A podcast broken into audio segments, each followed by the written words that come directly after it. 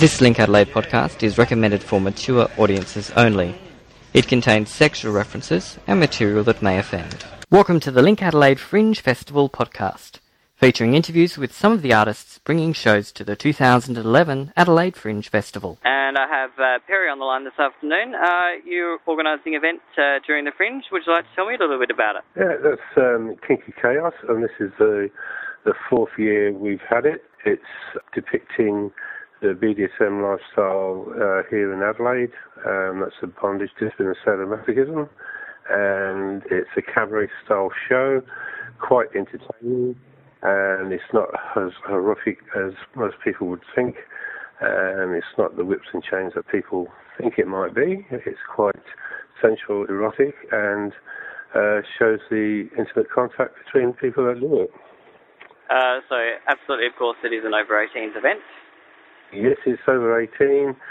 Yeah, be prepared to be maybe shocked a little bit. People are welcome to leave if they want to. But in short, everything is, as we say, safe, sane, and consensual.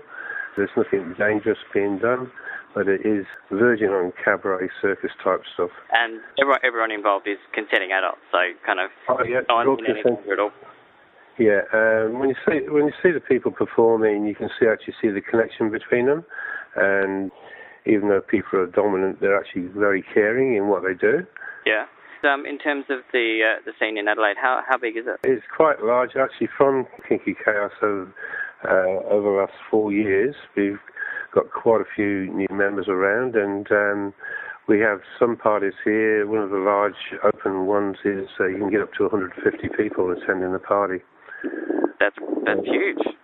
It is quite huge. Um, there's actually some websites about, and they have in South Australia alone. There's some around, around about 500 members. Um, and is it something? Is it kind of a show not for the faint-hearted, or is it something that uh, a novice person that's never experienced anything of the BDM lifestyle at all could uh, go and enjoy and have a good night? Yeah, people who are not into this sort of lifestyle but are interested in seeing something different, um, uh, it would be entertaining. Obviously, people, we do sort of say that people are, who are a bit, maybe a bit sensitive due to things that may have happened in their life, it would not suit them.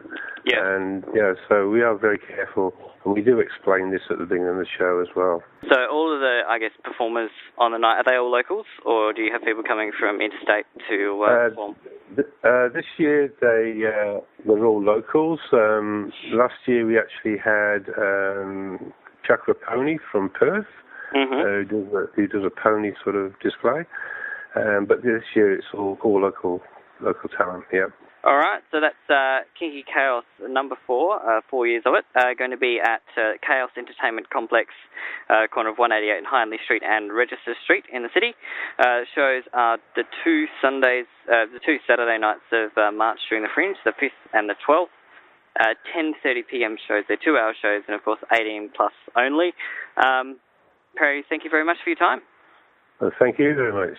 And after we finished recording, Perry did ask me to mention that uh, everyone performing in Kinky Kaos 4 is an amateur performer and have decided to donate all profits from the show to the Queensland Flood Appeal. For more on these and other shows in the festival, check adelaidefringe.com.au or visit linkadelaide.com.au.